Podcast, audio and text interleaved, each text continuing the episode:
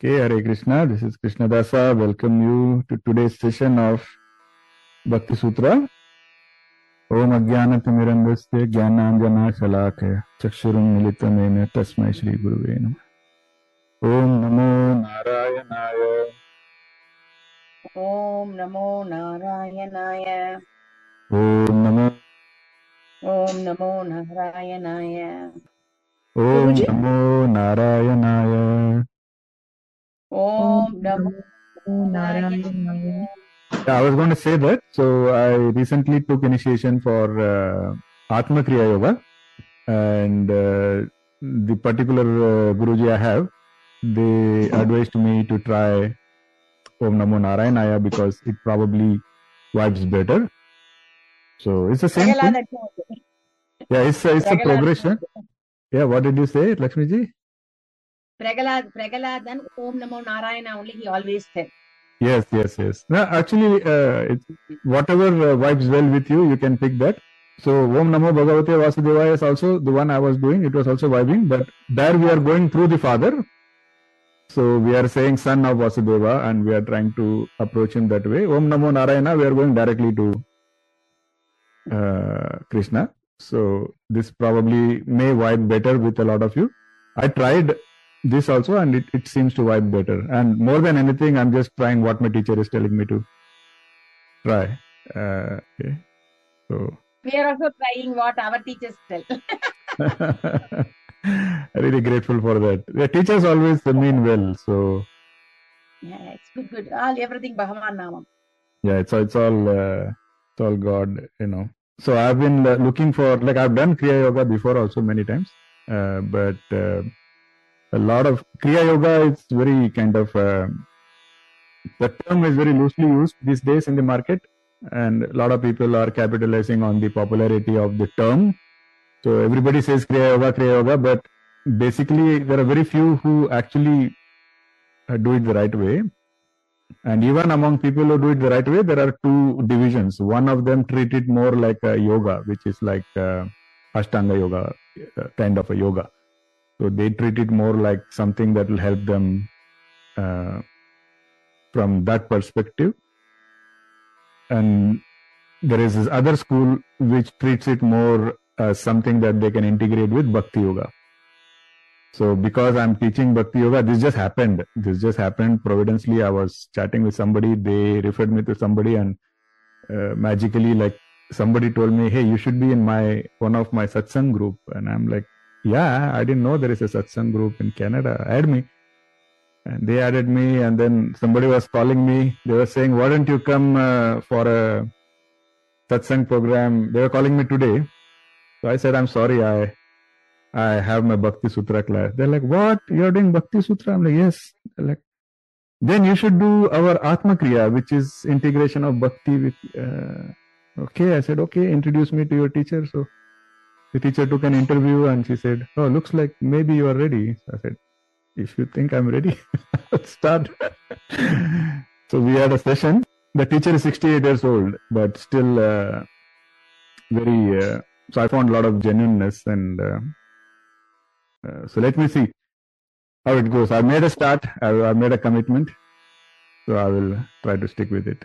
So Om Namo Narayana, Narayanaya is uh, starting, and we go from there and uh, once i become proficient i'm happy to uh, introduce you all to something similar whoever is interested. So let us start with today's bhakti sutra. So we have uh, q&a slokas 25 to 33 does everybody remember their questions? I don't know if everybody is here today. So one question has come uh, which says in the Bhakti Sutra, it is said when someone has unalloyed devotion for God, they acquire the same good qualities as the demigods, such as religion, knowledge, and renunciation. Can you explain whether this religion is like material religion or some other religion in the spiritual realm? Whose question was this? This is your question. Okay. You want to clarify a little bit, or what was the religion part that they were talking about in the spiritual realm? got it, got it, got it. Yeah, so in the context of Narada Bhakti Sutra, the term religion does not refer to material religion, not like the one we follow. because the term religion refers to spiritual qualities and practices that one develops as a result of devotion to God. Even when Krishna says religion, Krishna is talking about those affiliations, those spiritual qualities, those practices that we are attached to. That is what Krishna calls us religion. And so, see, in the bhakti tradition, the ultimate goal is to cultivate loving relationship with God. And this relationship is based on devotion and surrender. But then this requires a deep understanding of the spiritual principles. And so when we develop this relationship with God, we acquire certain spiritual qualities like faith and humility, compassion, detachment. See, we always say we have to let go of pride when we want to develop our bhakti. And we also discuss it is a it is like a feedback loop. So we let go of pride, we develop bhakti. But when we develop bhakti, more pride goes away. You know, so it's like it's like a loop, a feedback loop that fills itself. So when Naradji is saying that one who has unalloyed devotion to God acquires the same qualities as demigod, he means they develop a deep understanding of spiritual principles and practices. And they cultivate the qualities which are necessary to deepen their relationship with God. That is what it means. I hope that answers your question. There is one more question. I don't know who sent it. According to Naradji in Sloka 25, why is bhakti superior to karma, jnana, and yoga? Okay, maybe someone sent it who is absent today. So basically, Naradji explains that bhakti is superior to karma, jnana, and yoga because it leads to the attainment of this ultimate goal of life, which is love of God. We discussed this even in Bhagavad Gita. Karma, jnana, Raja Yoga, they are all important, but their ultimate goal is not Chapter 12. direct realization of God. Whereas bhakti, the only goal of bhakti is that direct realization of God. And also Krishna himself has said that when you mix bhakti in the other yogas, those other yogas also become perfect. For example, karma yoga. You mix jnana to it, it becomes nishkama karma yoga. But then when you mix bhakti to it, that is when that actually elevates you. Next question is, can you please explain the term phala rupatvat? Is this any one of you asked this question? I think next time I should tag the question with who asked it. I just have a list of questions here. Okay. So phala rupatvat is a term used here in the Bhakti Sutra, one of the previous lokas. So in Sanskrit, phala rupatvat means because of the fruit like or fruit providing nature. There are many interpretations given by scholars for this term, but most of them they agree that it refers to the idea that bhakti yields tangible rewards. Bhakti yields fruits. It is so. In other words, like Sulataji asked the other day, bhakti is not just valuable in itself, but it also leads to certain outcomes or benefits. So bhakti does provide us a lot of benefits. That is why it is called Phalarupatvat. And also some scholars they say that Phalarupatvat indicates that the results of bhakti are similar to the results of karma. Because just as karma yields tangible outcomes, either good or bad, just like that bhakti also yields tangible outcomes. What are the tangible outcomes of bhakti? Spiritual growth, bliss, ultimate union with God. These are all tangible outcomes. Bliss is a very tangible outcome. Because we discussed the other day, God is Sachidanand and we are a tiny spark of God. So our desire, unknowingly or knowingly, is to be in that state of bliss. And bhakti takes you towards that bliss. How can we develop a personal deep connection with God? Why is it important? Whose question was that? Yeah, I don't know. People ask questions and then they forget the question. okay, but I will still answer it because there are a few people absent today. Some of them messaged me that they have some unavoidable uh, situations and so on. So the answer that I can give for how can we develop a deep personal connection with God, why is this important? That is a question. The answer is in my opinion, humble opinion, we are already connected with God. We have just forgotten that connection. Why we forget that connection? We forget that connection because of our pride and ego. Very simple. If we can get just get rid of ahankar, then the existing connection becomes evident. You don't have to create a new connection. The connection already exists. Just let go of pride, ego, let go of your ahankar, and we will start seeing that connection. We cannot exist without that connection. No living being can exist without that connection. That connection is there. We just don't realize it. And how do we control pride and ego?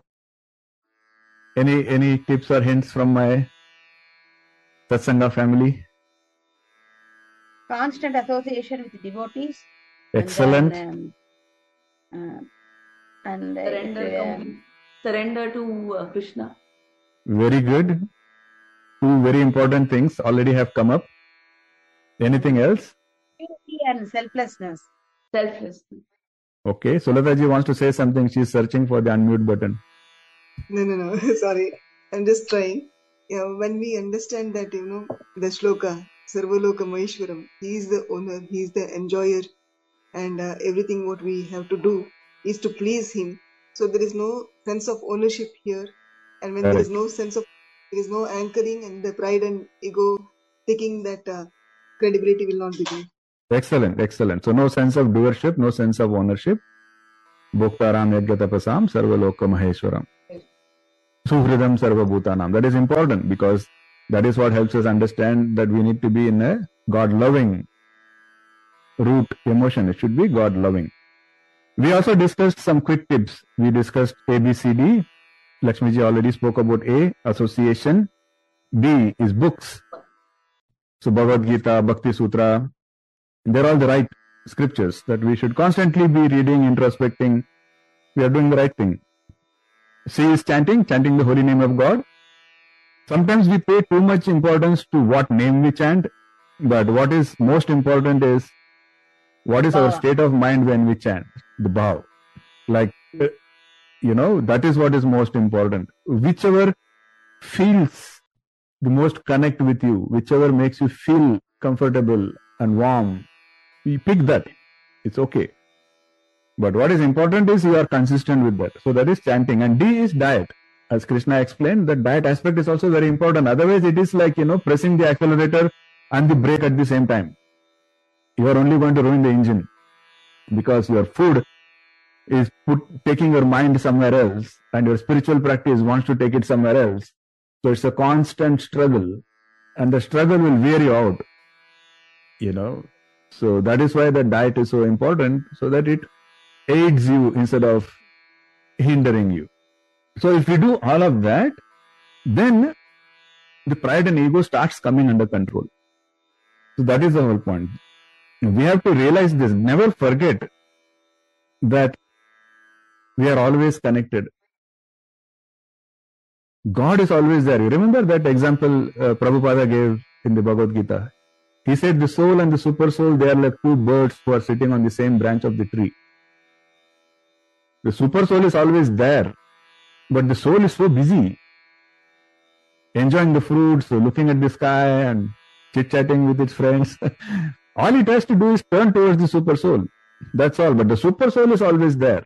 Just like that, the God's connection is always there. It's up to us to acknowledge it. So that's a very important uh, concept to keep that to keep that in mind. Also, I want to quote a verse from Bhagavad Gita where Sri Krishna has repeatedly said why bhakti is important, and in one particular sloka, Krishna explains that the bhakti yogi is very dear to him. The sloka is 6.47, where Krishna says, "Uh, And of all yogis, the one with great faith who always abides in me, thinks of me within himself, and renders transcendental loving service to me, is the most intimately united with me in yoga, and is the highest of all. So Krishna has given a certificate already, saying if we practice bhakti yoga, we become dearest to him. So this practice is important. And as I as I keep on saying, one day I'll, I'll I will keep saying until it stops upsetting you. That is when I know that the message is internalized.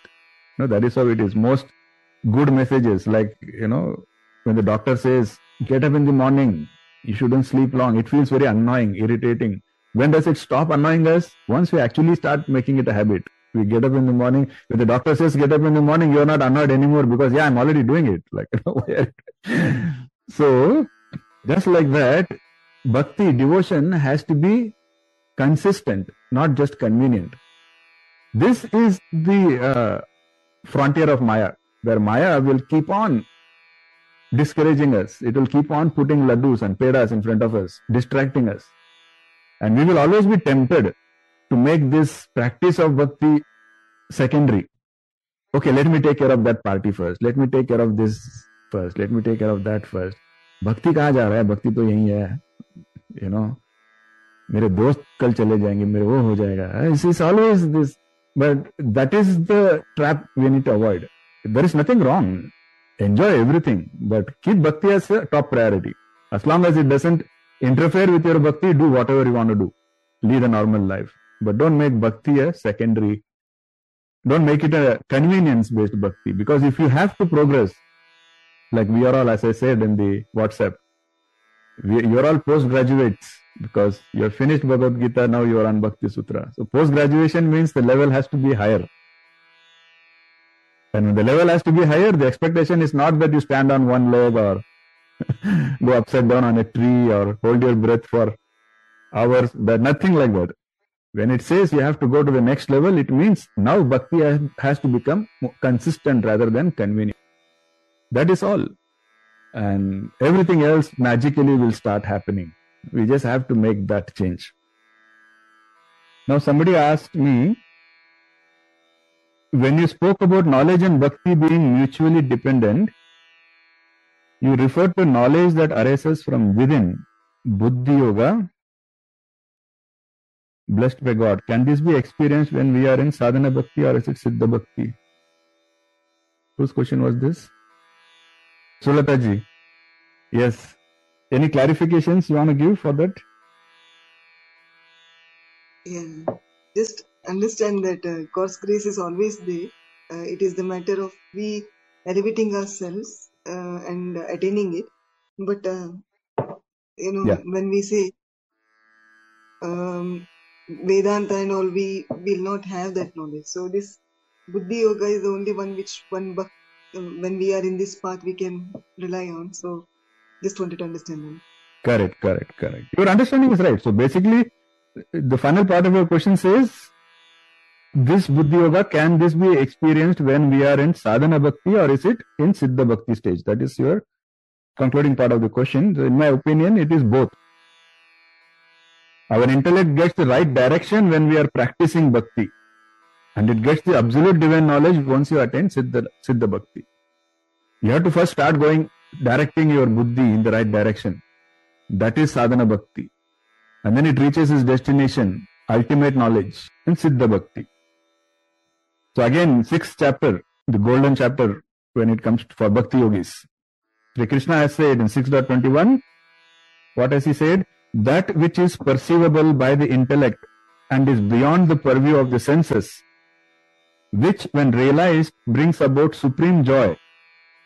That knowledge is said to be of the nature of the truth and having realized it, one does not fall back from that state of realization. So Krishna is talking about what is buddhi, what is knowledge, and what is the right knowledge that we should seek. So when you attain the state of Siddha Bhakti, you will experience ultimate bliss which is beyond the senses. The senses cannot perceive or comprehend it. That state is also called as Samadhi. So Siddha Bhakti, if, if you say I have attained Siddha Bhakti means you have pretty much reached the state of Samadhi. Is the same thing.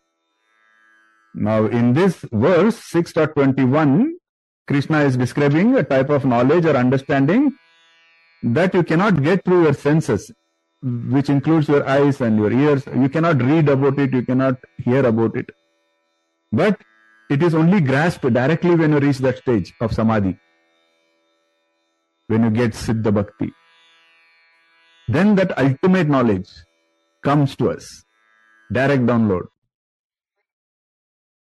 But then, and Krishna says, once that happens, you will never fall back. So there is no risk of you ever falling back. Till then, it is a game of snakes and ladders.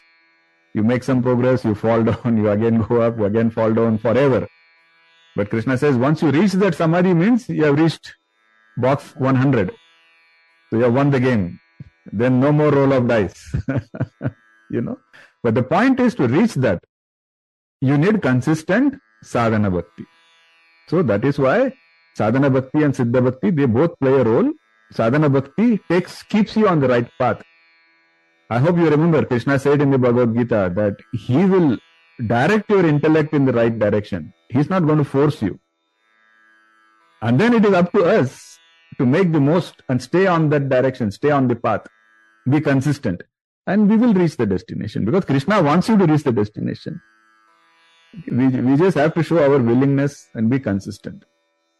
So, sadhana bhakti and siddha bhakti. So, when you do sadhana bhakti, Krishna turns your intellect in the right direction and then you keep it in the right direction, be consistent, then you get Siddha Bhakti, and in Siddha Bhakti, you get the ultimate knowledge.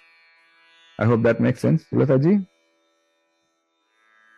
Thank you very much. Guruji, a follow-on question to this one, like uh, in today's world that we're living in, has somebody experienced that stage? What you're talking about, like consistent? you are talking about samadhi, right? yeah. Where yeah. somebody has reached the ultimate stage. See, the one thing to keep in mind is this is uh, the most one of the most uh, insightful statements that I've heard on my own journey of bhakti yoga is he who has experienced it Never Yeah. tell. cannot explain it. And he who explains it has not experienced it. Yes. so in other words as krishna is also saying the same thing. He's saying you cannot comprehend it using your senses. You cannot perceive it using your senses. So what that means is whoever i don't know maybe the person who experienced it is right sitting next to you but how would you know? Because they cannot explain it because you cannot perceive it using your senses it only has to be realized. So somebody may at the most say that I've got the realization and you have to trust the person. And that is where the majority of people are misleading the general population. See i'm i'm i'm i'm i'm a very i'm not um, judging anybody uh, but because you are all my dear satsang family i'm just talking about things that create a problem you know Mm. maya everywhere. Even in bhakti maya she is in fact she is more active among bhakti yogis because she takes it as a challenge. Oh so these people think they are going to uh, win over me by using this bhakti yoga. Let me see. So the test is harder so if you see most of the and again i have a lot of respect for some gurus uh, especially gurus like mukundananda like i think they really uh, know what they're talking about. But in general if you see the most successful gurus they're all good looking physically so the students seek that even there. They think they are progressing in the bhakti yoga but then the guru has to be good looking. He has to have good hair. He has to have good physique. He has to look charming. So the maya comes even there. So it's very hard to say what are the devotees running behind. Are they running behind this realization or are they running behind some feel good factor? Because Yeah. if you are running behind a guru because that guru is attractive it is your senses again in action right? And krishna has said that through the senses we cannot reach the absolute knowledge. So to make your it's a long answer for your question. The question is is very hard to know. And uh, but there are sages like uh, vivekananda himself has said and there are other sages also who have said that there are a lot of self-realized souls around us. Uh, but only very few. Hmm. very small fraction of them choose to become public. And they also choose to become public only to serve a particular purpose. Like ramakrishna paramahamsa he wanted to spread the knowledge of karma yoga and all of those things to the world. And he knew that vivekananda had that energy required. He had that talent skills and energy so Ramakrishna Paramahamsa through Vivekananda spread the message to everybody. Even still Ramakrishna himself didn't become uh, take the limelight. He used Vivekananda for this and Vivekananda kept saying that it's, it's all my guru. I don't know how I'm even talking what I'm talking. It all came from him. You know, so like that, there are some who choose to become public, but that also is only because they want to serve humanity. But for the rest, they don't need. They don't need our approval. You know, so they are already in Sachidananda. you know, so that hope I hope that answers your question. Okay. I just want to make sure I'm not missing any question and I'm not uh, repeating any question. As per Sloka 25, did we just cover this? Okay. As per Sloka 25, only bhakti is superior to karma, jnana, and yoga for God realization. Guruji, in that case, one will just do bhakti. That was your question, Deepaji? Yeah, can you please clarify that question? Um, I don't. One. No, so it mentioned that only bhakti is there. Then why are we pursuing knowledge and uh, Yeah, yeah, yeah. okay, okay. So your question says one will just do bhakti and they will leave aside their karma and also not focus on acquiring jnana. Okay. yeah. Can you please help put this in the right context? Good, good, good question. So, see this again, Sri Krishna has explained it. Like Sulataji mentioned, the first step is to give up pride and ego and sense of ownership and doership. That is the first step, definitely. Then automatically you are going to get inclined towards bhakti. This is what is important. The first step, you need to get inclined towards bhakti. The bhakti, bhakti marg, you have to choose that path first, foremost. Once you do that, all your endeavors get Mishra Bhakti. You start adding bhakti to everything you do. And once that becomes, everything becomes meaningful. You know, for example, just jnana is meaningless. In fact, uh, jnana will drive you crazy beyond a certain point. If you just try to intellectualize even about the universe, forget about God, even material universe. Do you know that you can just sit and contemplate upon just one concept of infinity and go mad? It is beyond our reach. You can try doing that. I've tried doing that when I was very young. It can drive you crazy. You know, so jnana is also not meaningful until you put bhakti into it. And then you want to know God. That jnana becomes meaningful. And Sri Krishna also explained how thought, speech, actions, austerities, everything are sattvic only when they are performed with humility and purity. All of this makes sense. Say, I'm, I'm giving you different pieces and we have to put them all together now. So, the message is not that we should do bhakti and not do anything else. That is not the message. The message is we should do everything with the bhava of bhakti. See the difference. And Krishna has continuously repeated so many times that you cannot avoid your rightful actions. You cannot avoid your duties. You have to do them. So karma is important. But don't try to become a karma yogi. Some people do karma because they want to do become a karma yogi. Just like that. Knowledge is important. But your goal should not to be to become a great jnana yogi. Dipali the great jnana yogi. That shouldn't be the the goal. The goal should be jnana is important, but it has to be directed towards God. Add bhakti to that. So, so again, the message is not that do bhakti and not do anything else, but the message is do everything with a bhava of bhakti. Add bhakti to everything. It, like, it is like Indian cooking. Put haldi and mirchi in everything. you know, it doesn't matter what is the vegetable, poor vegetable in the frying pan. In everything, there has to be haldi and mirchi, right? That is like that. Add bhakti to everything we do, and everything becomes tasty. okay. Nice. nice. Sloka 27 refers to lack of pride and need for humility. How does self respect and assertiveness fit in this case? Whose question is this? For you again? Okay, good question. Can I ask you a question? Like, when you say self respect, what is this self that you are talking about? In the daily context, uh, one always says, no, that uh, ensure that um, uh, you uh, you you Yes. respect your own self. I mean, how yes, to yes, explain? yes, yes, yes, Yeah. yes. No, I understand. It's a very, very uh, often used term. That's why I want to clarify. So, when you say self-respect, you have to first thing you have to understand is what is that self that you are trying to respect. Is that your pride? Is that your ego? Or is it your true self? uh, true self. True self. Because nobody can hurt your true self. Nobody can insult your true self. Your true self is beyond any insult. True self is beyond any hurt. See, I'll give you a very crude example. We have all dealt with children at our at some point in our lives.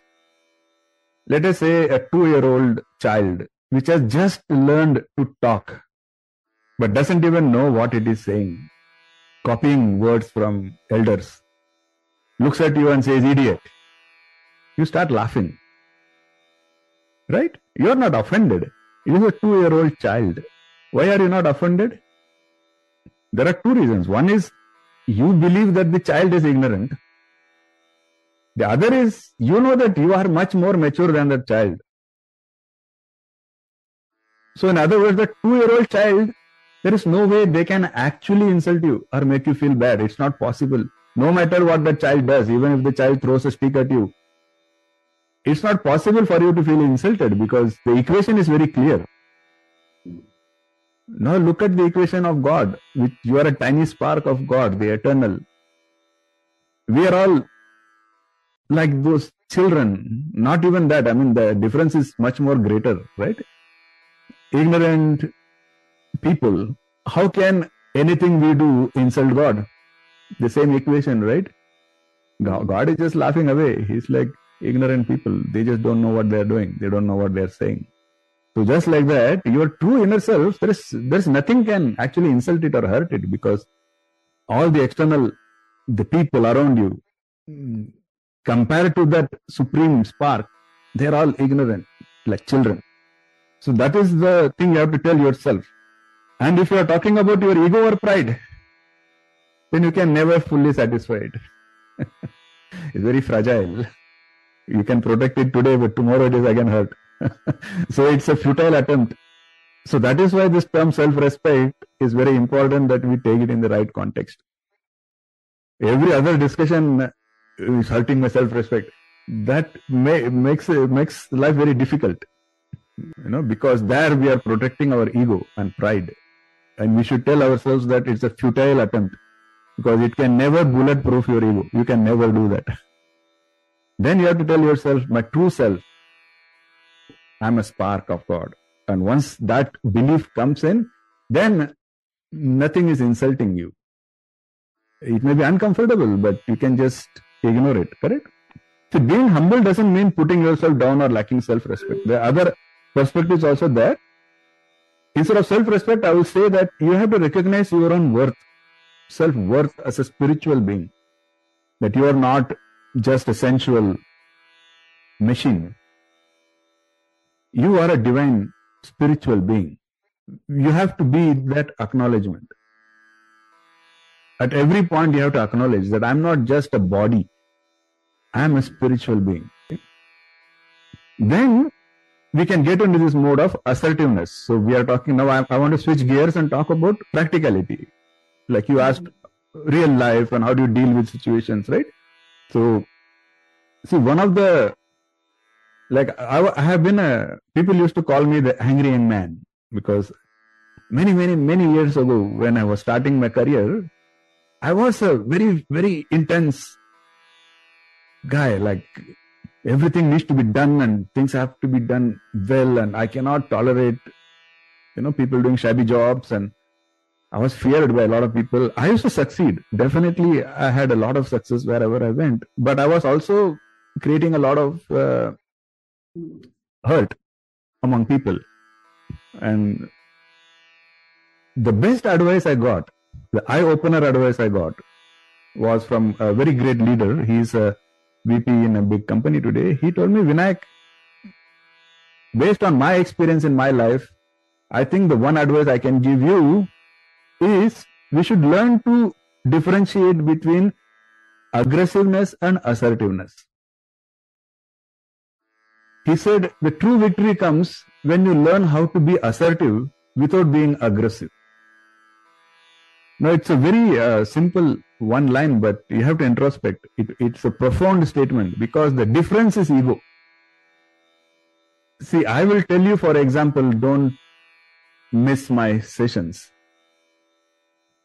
And I may question you why you are missing your sessions. I may question you. But if it comes from a from a perspective of ego, she, um, this person didn't come to my session. I will tend to become aggressive. That is not good for me. That's not good for you. But if there is no ego, if I'm only talking about what is good for you, what is good for your path, correct? Then I'll say the same thing and I will just try to be assertive. That is what is being assertive. Assertive is I'm not feeling hurt. I'm not trying to hurt you either. I'm just saying what is the right thing and I'm going to keep repeating. Okay, that is assertiveness. So, when you recognize your own self worth, you will automatically switch to assertive mode rather than aggressive mode. And once you are in an assertive mode, things like self respect are automatically taken care of. Because you are not trying to hurt anybody and nobody is going to try and hurt you either. You know, people are like mirrors. You throw a stone at them, they throw another stone back at you. Correct? So, assertiveness is the key where they know that you, you mean what you say, you know what you are saying, and you are going to be firm there. So they will talk about the topic rather than talking about you. See, and uh, in Bhagavad Gita, I want to just point this out. It's a very interesting thing. In Bhagavad Gita, when Krishna spoke about virtues, he also spoke about uprightness as a virtue. So assertiveness is the same as uprightness. So, so Krishna is calling that as one of the virtues. So go and look at uh, chapter 13, verse 8. There he talks about virtues, and one of the virtues he is talking about is uprightness, service to Guru, cleanliness of body and mind, steadfastness, and self control. And there is another verse, 6.5, which is one of, one of my favorite verses. Usually, when I'm a little tired, I figured that whenever I feel a little tired, my Sanskrit goes down. I make mistakes. so then I try to totally avoid Sanskrit and I stick. So the days when I am totally avoiding Sanskrit, you should know that I'm a little tired. if I'm full of energy, then I'm trying those Sanskrit. I need to, I need to speak that Sanskrit, you know. so today I'll speak to English.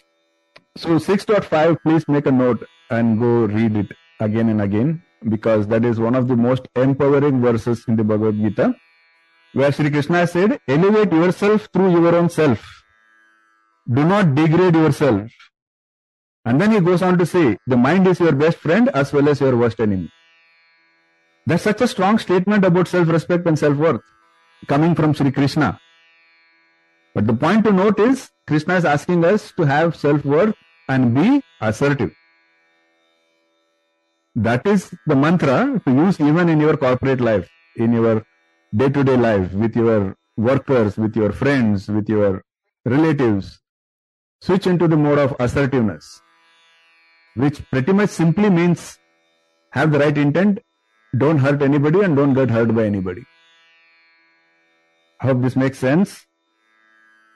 Uh, Deepaji, the other thing I want to say is this is my own personal opinion. I hope it makes sense to you is humility and self-respect, they do not contradict each other. They complement each other. So humility makes you more assertive and making you more assertive gives you more self-respect. It's a, it's a complementary relationship. The next one is acknowledging your own vikaras and giving them away lead to unalloyed devotion. How do we give them away when it is so ingrained in us? For example, pride, ego, and ignorance. We're practicing bhakti for sure, but can you please elaborate? Whose question is this? Chitraji's question? Okay. Yes, yes. So I'll try to answer this, Chitraji. Let's see if uh, it satisfies you. So we talk about vikaras, right? Vikaras refers to various negative tendencies or afflictions. And these vikaras include pride, ego, attachment, anger, jealousy, ignorance. We all know this. We have read this even in Bhagavad Gita. On the path of bhakti, acknowledging and giving up vikaras is essential. It is extremely essential. The idea is that when we surrender our negative tendencies to the divine, that is when we become free from their influence. Like Sulata ji said, Bhoktaram Yagya Tapasam. So that tapas, even giving away your vikaras is a tapas. So for example, today let us say you are suffering from anger. That is a vikara. Now you need to tell God that I want to sacrifice this vikara to you.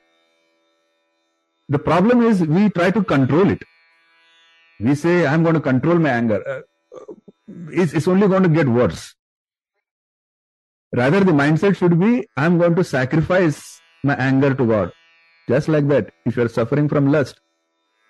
See, this is another question youngsters ask me, you know, about, uh, you know, there was this one young guy who who was a very very bright one of the smartest engineers i had around me extremely bright frighteningly bright guy and he once told me this doesn't make sense what your god is saying i said what doesn't make sense said your god says that sex is bad but then humanity cannot uh, you know grow without that you know that is a kind of a biological thing and he went on and then i had to point him that in the entire bhagavad gita the word sex doesn't come Krishna has never said that is not what he has said. He has only said lust is bad. What is the difference? The same difference between saying earning income is not bad, but greed is bad. Because when you are in a mindset of greed, the only thing you can think about is that money.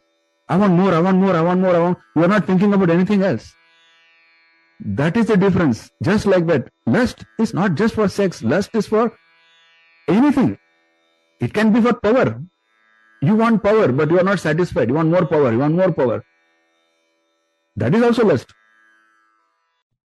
So that is a vikara, strong vikara. And Krishna has called that as number one vikara. Number two vikara is called it as anger. Kama krodha. Lobha is number three, according to Krishna. So he had said these are the gateways to hell. And these are very strong. We, we studied that.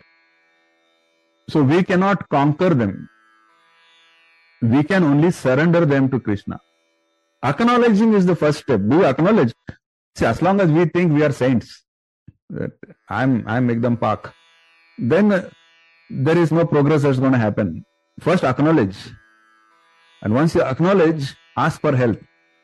And the way to ask for help is by surrendering your weaknesses, vikaras to Krishna. That is how you get over your vikaras. And it is very, very important what is most important is again being consistent it's not like today i'm in that mode i am i'm feeling good i'm saying krishna i surrender my anger to you and after one week you forget about this incident altogether. You're back to your ways. No that doesn't help. It has to be consistent. Do little but do every day.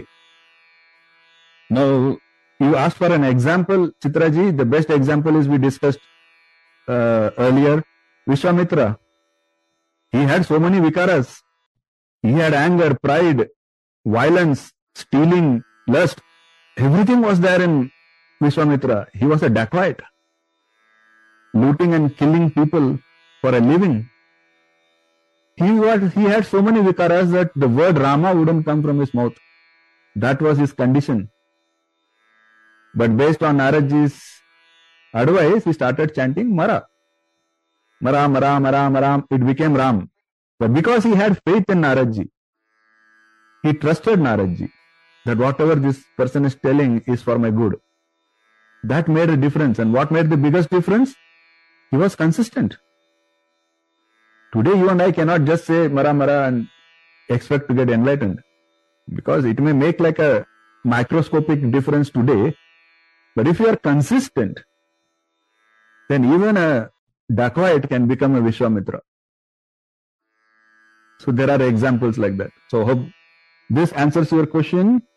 Uh, like there is a did I make a mistake? Did I by mistake say Vishwamitra instead of Valmiki? Valmiki, Yeah, yeah. I'm I'm I'm extremely sorry. I told you I'm tired, so I made a mistake. It's not Vishwamitra, it is Valmiki, but you got the story. Correct? Uh, apologies, uh, apologies to Vishwamitra ji. He's known for his anger. I hope he spares me from his krodha. he must be sitting there thinking, this guy thinks I was a dacoit. no, no, no.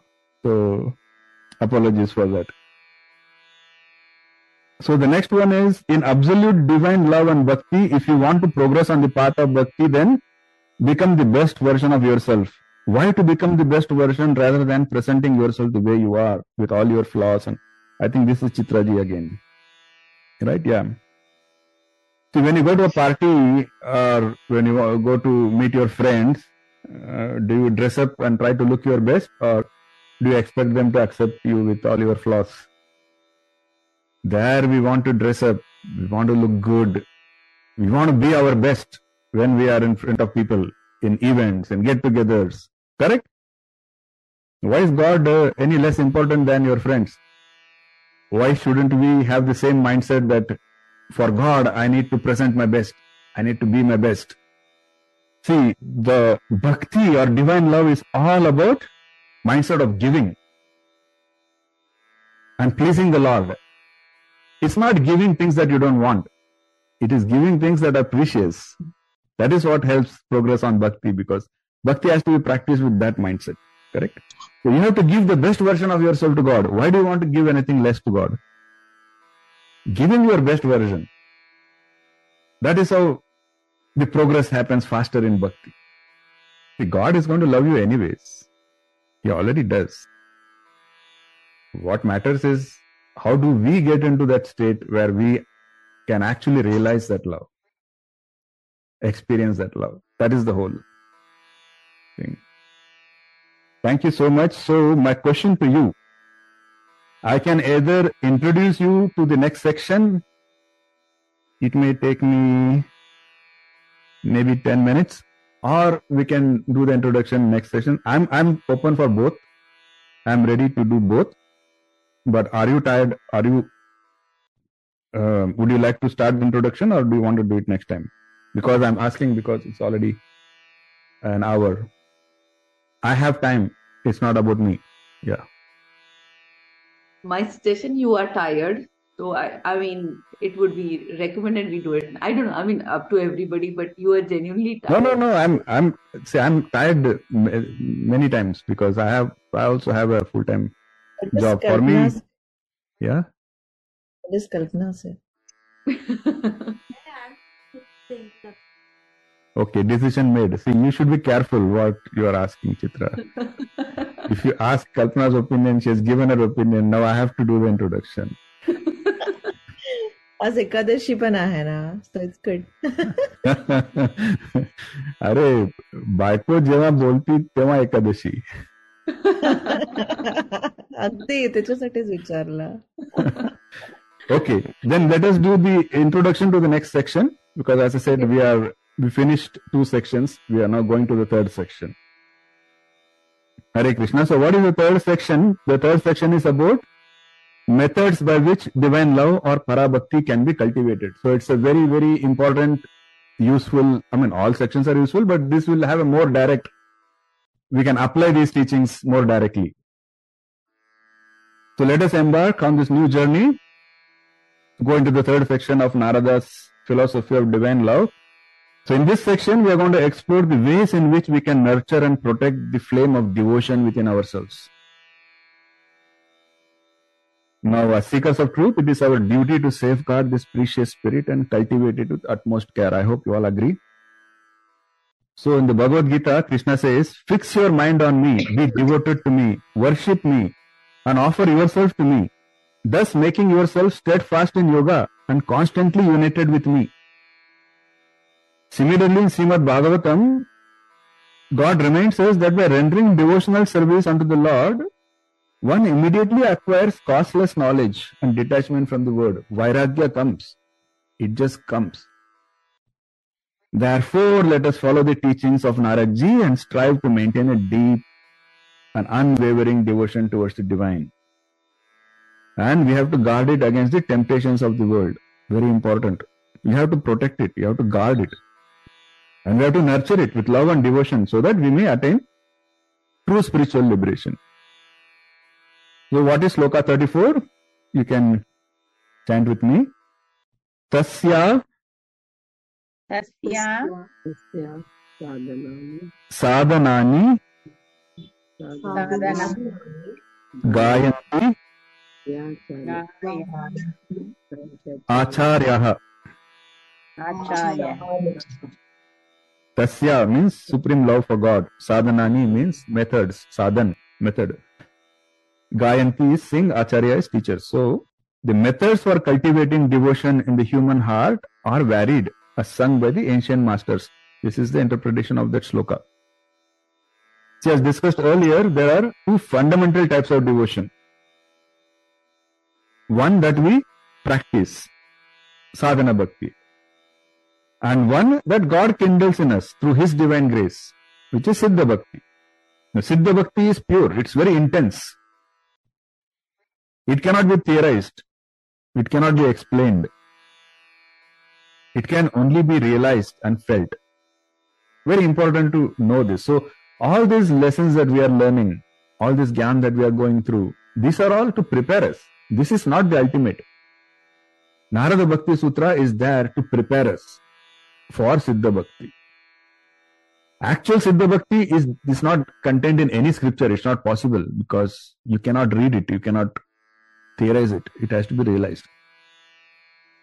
Now, when does God grace? This is another question that people ask. Often they ask. Why is God gracing that person, not me? God is partial. You know. So when does God grace? It's a very, very simple answer.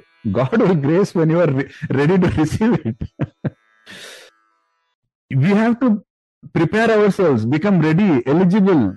See that Siddha Bhakti is like high voltage electricity. If you use a cheap quality bulb, it's just going to fuse. The moment you turn on the switch, the bulb is fused. So to receive that electricity, you have to be that quality of a bulb which can shine brightly. You know, that is what sadhana bhakti is about. Sadhana bhakti is preparing you. So I'll uh, see if I can find a video clip. I watched this again when I was many years ago, and there was this Hatha Yogi. He was talking about his journey and how he really wanted to meet Babaji. You know, Babaji is uh, considered to be one of the immortal uh, saints who still lives in the Himalayas. Uh, he's, he's been there around and it, it is said that he learned directly from Shiva and also the, there is a lot of credibility to that story, Babaji's story. There is even a movie which is uh, made about that topic and all. But to make a long story short, this Hatha Yogi was on his quest. He wanted to meet Babaji and he was feeling, and he, I'm talking about a very Ponchawa Hatha Yogi. I mean, he is a master category Hatha Yogi and uh, he's perfected in Hatha Yoga. He teaches Hatha Yoga. He's a very, very um, elevated soul himself. So he's going to Rishikesh, he's going to Himalayas. He wants to meet Babaji and he's getting all emotional that why is Babaji not giving me darshan? मेरे में मतलब what is wrong? What, what, where am I falling short? Because I've done everything right. I've been on the right path. And still Babaji is not giving me darshan. And the thing is, one night, he feels something around him, some energy around him. And because he's a Hatha Yogi, Hatha Yogis are masters of energy. They know how to deal with energy. They understand everything about energy. So he could sense that energy and he could feel the intensity. And he says, I realized that I was not yet ready. And I realized that this was just a glimpse of Babaji and I couldn't handle that. And he said, I've done everything, Nadi Shodhana and whatever is prescribed in the yoga textbooks, I've done. Still not enough. You know, that is the reason why God is not granting Siddha Bhakti just to everybody. Because we are not ready. We cannot handle it. You know, do you remember we discussed a story when we were uh, talking about Bhagavad Gita about how this one person was pestering Ramakrishna all the time that I also want to feel the divine. And Ramakrishna kept saying, Be very careful, you don't know what you're asking. and he won't give up. He's a businessman, but he's like, I want to feel the divine. So Ramakrishna says, Okay, mother, give him a little bit of your experience. And after three days, he comes back and says, Babaji, please take it away. I cannot handle it because I'm not able to think of anything else. I'm not able to do anything. I, my business is stopped and I cannot focus on family. I cannot focus on business. I can do nothing because you're not ready. You have to be a Ramakrishna to handle that Siddha Bhakti and still, you know, walk around like a normal human being. So that is when God is going to give us. So we keep talking about purify yourself. We keep talking about, you know, don't have vikaras, be consistent. All of these things. It is not because God enjoys to put you through tough times. It is all because that is how we strengthen ourselves and make ourselves ready to receive the Siddha Bhakti. And Siddha Bhakti is our ultimate goal. So uh, we have to spend our entire life in pursuit of preparing ourselves for that. That is the message of most of Bhakti Sutra. So what Naradji is saying is as sung by various teachers, indicating that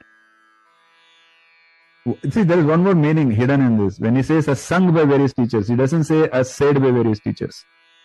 The hidden meaning there is for most of these sages and saints, spreading the spiritual knowledge is joyful. They get joy in spreading spiritual knowledge. They are at that stage. So that is why when they talk about the spiritual truths, they are singing the spiritual truths. You know, Navadha Bhakti, remember in Ramcharitamanas, that was also like a poem, it was sung. So if we practice sadhana bhakti with sincerity and this word, I'm going to nail it down. Consistency. Sincerity and consistency, God will certainly grant, grant us Siddha Bhakti. So in the fourth chapter, Lord Krishna assured us. What did Lord Krishna say? He says, In whatever way one surrenders unto me, I reciprocate accordingly. Everyone follows my path in all respects, O son of Pratap. So Krishna is emphasizing the universality of the path of devotion. He's saying that whatever path you choose, to approach him, he will reciprocate. It's not necessary that you have to follow only a certain set of rules or rituals. There's nothing like that. Devotion and surrender, that's all he's asking for. Krishna is also saying that everyone, regardless of their background or circumstances, can follow his path of devotion. He is not limited to any particular group of people or religion. See, this is the irony. The word Christian doesn't come in the Bible. The word Vaishnava doesn't come in the Bhagavad Gita. But people who teach Bhagavad Gita make it something that belongs to a set of people. The same way people who preach the Bible, they start making it, oh, this is for Catholics, this is for Protestants, this is for Pentecostals, whatever, right? So it is people who corrupt it, whereas Krishna's message is universal. There is no such discrimination made anywhere.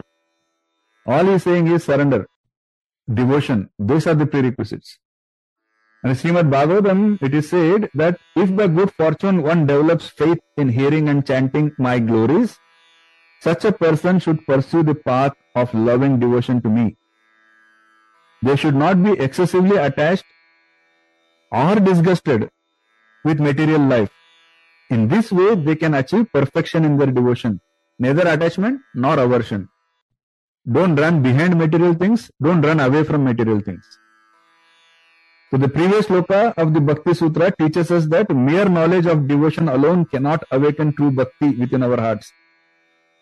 In this section, Naradji will explain various techniques and methods that can help us cultivate the power of devotion. That is what this third section is all about. Techniques and methods that we can use to grow our bhakti. And the slokas, they will guide us on how to develop the emotional connection like Chitraji was asking. How do you develop that connection? That's going to be explained. And what Naradji has done is he has collected together the sayings of different acharyas on this topic and he has also added his own perspectives and his own opinions. That is why this third section is. See, as always, even in the Bhagavad Gita, the Bhakti Yoga was sandwiched right in the middle. Just like that, the techniques required for developing Bhakti is right in the middle. It is third section of Bhakti Sutra. So that is pretty much the introduction to the third se- section of the Bhakti Sutra. So starting from next session, we will start going through the various techniques that Naradji has explained. So thank you so much, Hare Krishna. I'm so grateful that all of you stayed, although we are way above our time quota. But I'm very grateful that you all stayed with me. You supported me. God bless you all, and uh, let us all stay on the path till we succeed. Hare Krishna. Hare Krishna. Hare Krishna. Hare Krishna. You proved, Prabhuji, that your body was tired, but your soul wasn't. soul is never tired. You know, see, if, uh, I, I, I think today is the first time I told you that I'm tired. Uh, I don't tell usually. And the reason I told you I'm tired is because my my mind was telling me, don't try those Sanskrit slokas, you are going to goof up. because what I've experienced is those Sanskrit slokas, they require some kind of energy. No matter how many times I have chanted it. In a class, whenever I try to chant it, I've seen if my energy is not at a particular level, I always make mistakes. It is not about lack of confidence. It just happens. I can't explain. so, so today, like I knew that if I tried those Sanskrit slokas, I will make a mistake, and I didn't want to do that. That's why I said I'm tired. Not that I cannot. I can continue for another hour. this is uh, this is what is I think uh, the, the in my opinion the most meaningful thing I do in my week is this. So thankful to you for not getting tired of listening to me. A, a quick takeaway from today's session, what I can say is like when you say sadhana bhakti, it's like, you know, uh, the road to it, the way to it, sadhana. And now what we are getting is along the road, how you should be doing it, the technique. That's what you're teaching. Right? Correct, correct. How to I- look at this. along, that's what was going in my mind. Like, yes. How to stay yes, on the road, how to stay on the path, and how to progress on the path. Yeah, yeah. So first we we spoke about what the path is about. We defined the path. Then we spoke about why that path is the most important path, why it is the right path, and then we described how to know you are on the path. You know, the many different uh, descriptions and definitions came. And now that you know everything, how to stay on the path and how to grow on the path is what the techniques are all about. So they are in the middle. They wouldn't make sense if they put it in the front because somebody is going to tell you how to progress in bhakti, but you are not yet convinced that you really want to progress in bhakti. Correct? So Naradji is making all the cases so that by the time we come to the third section, you should already be convinced that Bhakti Yoga is the right path, Bhakti Yoga is the supreme path, Bhakti Yoga is dear to God, and I want to be on that path. Are you convinced? Hopefully you are. Then now that section starts on the techniques for making you grow on that path. Right. Thank you. Thank you. Hare Krishna. Yes, Sulataji, you were saying something? Yeah, I just got reminded of uh, the beautiful example which you had given earlier. Um, when we spoke, when we we are talking about this jnana, jnanis who want to intellectualize God and bhaktis, uh, bhaktas who want to realize. The example of monkey with its baby and the cat with its kitten. Yeah. So where monkey's case, the baby has to hold catch hold of the mother tightly, so that you know by its own efforts, when it moves from one tree to another. But in the case of uh, like jnanis have to make a lot of effort, and it is complex also. Uh, you know to make their self effort to hold on to it, and then when in the case of cat, cat holds the kitten cat itself holds it uh, by all its grace you know it looks like it's biting but it's a smooth way of uh, safest way of holding it and uh, taking it along so it should be like that i think uh, bhaktas will be more exposed like you know there's uh, chances of uh, of course divine grace that's referred to here I think. Thank you. Beautiful, us- beautiful example. Yeah. So basically, as long as you are depending on your own will, your own intellect, you know, you are like that monkey baby where you have to hold tight Yeah.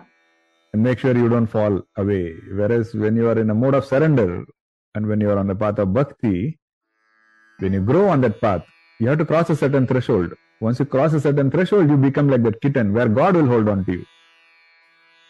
you know. So thank you. That's a very beautiful reminder, definitely. And so by the third section is not too long. My humble uh, desire or my humble request is just for the next three weeks or four weeks, try to prioritize. I'll tell you something now. Now, whoever wants to drop can drop. There is, I won't feel bad. I was actually enrolled for Kriya Yoga initiation with another Guruji, with another agency. I'm calling them an agency because they do a lot of preparations for this. There's logistics involved. And they told me that I have to be away for a weekend, including a Friday. And I was telling them, is it possible to avoid that? Because I really don't want to miss uh, two or three classes, you know, uh, because I don't want to break the flow, especially Bhakti Sutra. I, I feel like commitment I have also given, right? But it was not working out because they said there are so many people already committed and everything. And you won't believe, I was just telling myself, I hope there was a way to avoid this because I really want to do that Kriya initiation because I've done Kriya myself and I know I need a better guidance. So I wanted this kind of initiation. And this comes out of the blue, least expected. The Guru came to me which is something that I never expected. I have been running behind teachers all my life. And here I was just making a very simple wish saying, is it possible somehow I can have both? Kriya initiation also happens and I'm not missing my classes also. And you won't believe, out of the blue, this just happened. And the Guru came to me. A Guru I didn't even know about, which I was not even seeking. What I'm trying to tell you is if the will is there, the universe will make way. So we should try to be consistent for the next, at least till we finish the remaining part of Bhakti Sutra. This kind of a opportunity, this kind of a privilege to be with this satsanga may not always present itself. So let us make the most of it. That's my request. I don't seek anything else.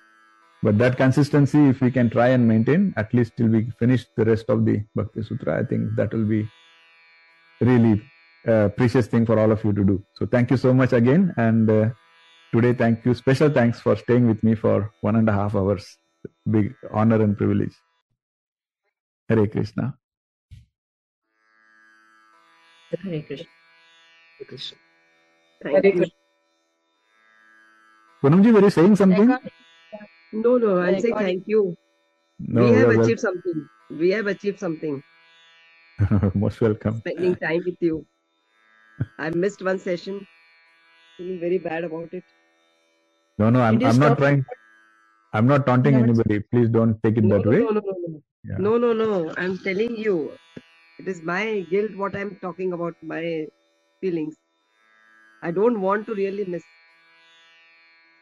No, you have been the- very regular so far, and I hope God gives you the uh, opportunities to stay. Yeah. Chitraji, you were saying something? I was first. I was saying, uh, has the recording stopped? You're still recording, no? Yeah.